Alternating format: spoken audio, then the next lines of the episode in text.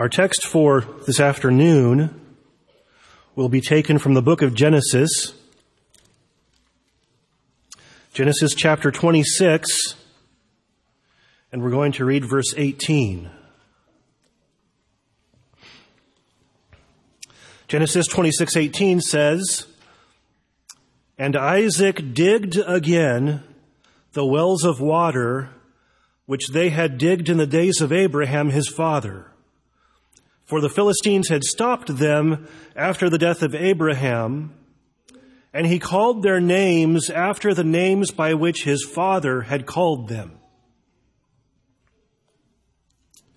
We have here one short verse that's part of a larger account, and you have to understand some Old Testament Bible history to really get what is going on here, but the short version is if you go all the way back to Genesis chapter 15, God had called Abraham out to a land that he would afterwards show him. Abraham went. There came a day when God said, Abraham, just look around. Everything that you can see is yours. Abraham had flocks and herds, and so Abraham did what any good landowner would do when they came into some new uh, possession and Abraham dug some wells for his flocks and his herds. We don't know, the Bible doesn't tell us exactly how Isaac came to know where those wells are. We do have Bible history that Isaac spent his childhood in that home. The likelihood then is that in at least a couple of those instances that uh, Isaac observed as a child observed his father drinking water from the wells that his father had dug. I'm sure that there was a day when it was hot and it was a thirsty day and Isaac watched his dad take a drip, big drink of water and he probably said, Oh, that tastes good. So Isaac would have grown up knowing that his father knew how to dig a well. He would have grown up knowing and trusting that there's water in the well.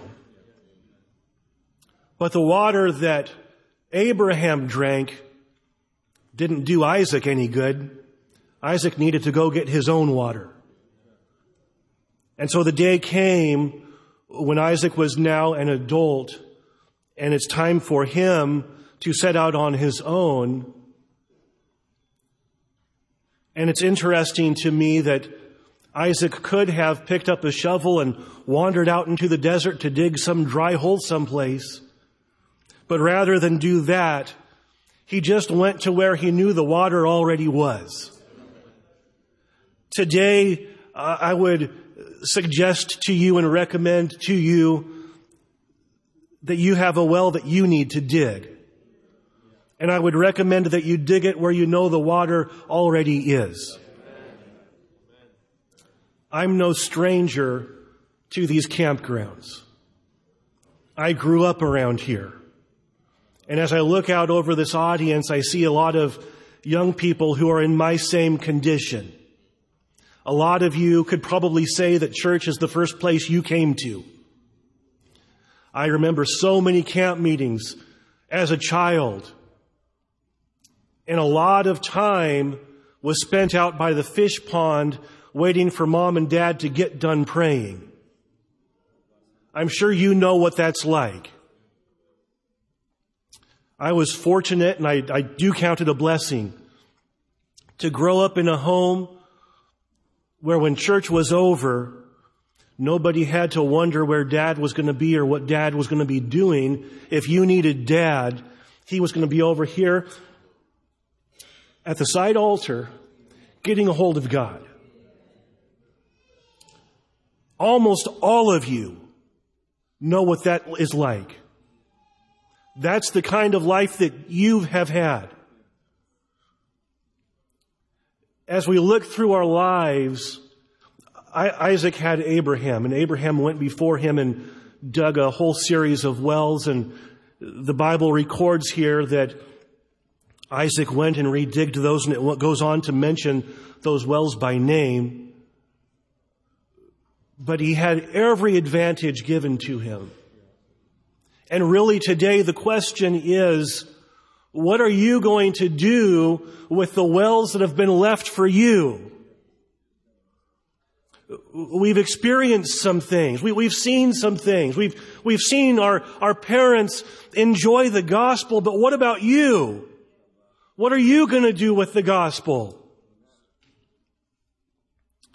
Isaac accomplished several valuable things by redigging his father's wells. We, we learned that God had promised the land to Abraham, and then we learned that when Abraham passed away, that Isaac got the full inheritance of the firstborn son. So all of the, the land that I, that Abraham had claimed, that was Isaac's land now.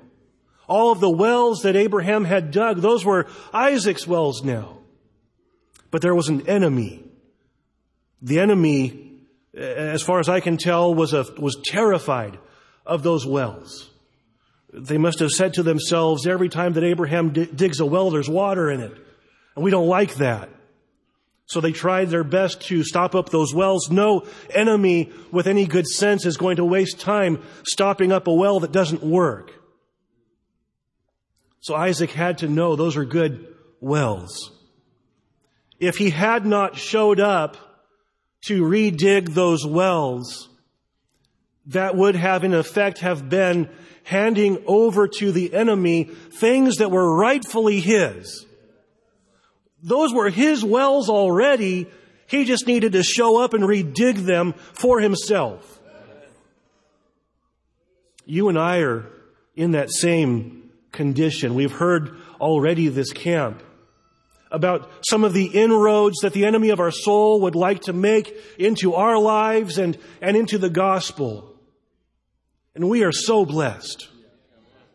We, we are so blessed by a gospel that has taught us uh, that when you come to the foot of the cross and you give your life to Jesus, that He transforms you so completely that you can live above sin. You don't have to go through life very long before you are just bombarded by every conceivable idea, ideology, wind of doctrine, and almost all of it lacks victory in Jesus. We don't want to give that away. We like victory in Jesus. But if we're going to hold on to that, you have to dig a well. You have to dig your own well. And I don't know the exact order of events here, but it seems like Isaac digged a well because he knew he was going to need it. We don't like to think about it so much, but camp meeting is coming to an end. And in just a few hours, really, you're going to be heading home to wherever home is. And I can remember sitting where you are sitting now and facing some of the questions that you are facing now. Questions like, it's been so good at camp meeting, but how is this all going to work when I get back home? You dig a well. That's what you do. Isaac knew there's going to be a day when it's hot and it's dry and I'm going to be thirsty my animals are going to be thirsty, so I need a well that works. And the day when it's hot and thirsty, that's not the right day to dig the well. I need to dig the well today, so when the hot day comes, I already have something I can use. And that's why we say, come to the altar and pray.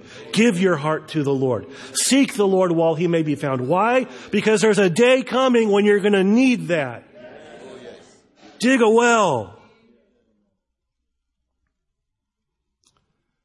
As you read through this passage, there's about 10 verses here. It's a, it's a passage that starts with the verse that we read in our text. It continues and lists off some of Isaac's actions. The, the, the verse that we read was kind of the summary and then it gives you the detail. What really is going on here is that God had given Abraham a promise. God had visited him in the dark of the night and had given him a promise, Abraham, I'm going to make of you a, great nation and in you all the people of the earth will be blessed. God wanted to give that same promise to Isaac. But God needed Isaac to get into a position where God could do that for him. God needed to lead him back to a place called Beersheba. Isaac doesn't seem to be aware that that was what was needed. Isaac was just digging wells. But God began to work and to move and to lead as Isaac dug those wells. One after the other. And if you look at those wells on a map, it's just about a straight line. God was directing Isaac and he didn't even realize it, but just by the act of digging a well, God was moving Isaac into the position where he needed to be so that God could pour out a blessing on Isaac. And sometimes we wonder, how is it all going to work out? How is God going to fit all the pieces of my life together? How is God going to figure out all the problems that I face? How is God going to solve all of it? You don't have to worry about that. You just dig a well. You just dig a well and you're going to find out uh, that God's been leading and, and working and helping. God works in marvelous ways.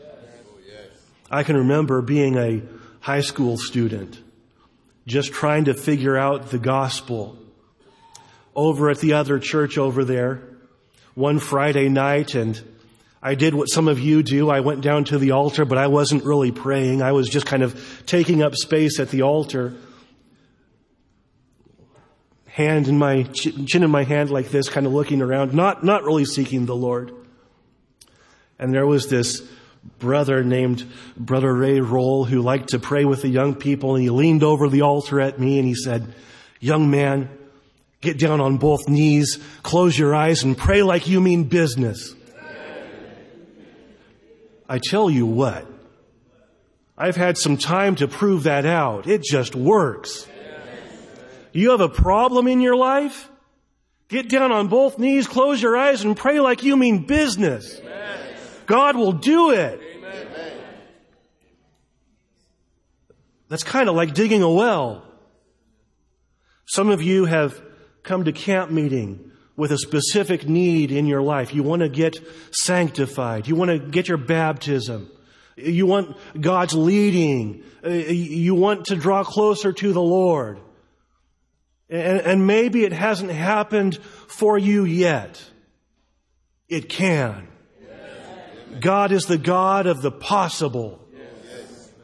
All you have to do today is dig a well. God will help you. Amen. We all have those people in our lives that play the part of Abraham who have done everything they possibly could to set us up for success. They've, they've dug wells, they've gone before. But it's our turn to take advantage of those things. I had this grandmother that I loved dearly she sat over there meeting after meeting, and uh, people just seemed to sense that she knew how to pray. They seemed to sense that when she prayed that God listened. And she would I, I, spent a certain amount of time with her. She would occasionally lose her keys, and so she'd call, could you come help me find my keys? I'd go over to the house and find her keys really quick, and then we'd spend some time talking about the Lord. And invariably, as we were there, someone would call and please pray, and she would mark it down on her list to pray because people just knew that she prayed. Do people know that you pray? Would they have any reason to think that you pray? God can help you. God can make you the kind of Christian you ought to be.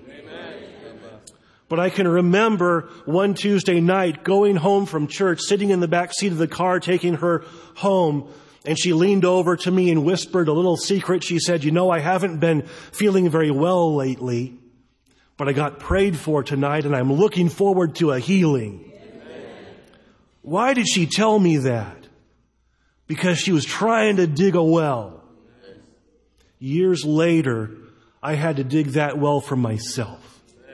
I came to camp meeting that year burdened. I came to camp meeting that year afflicted.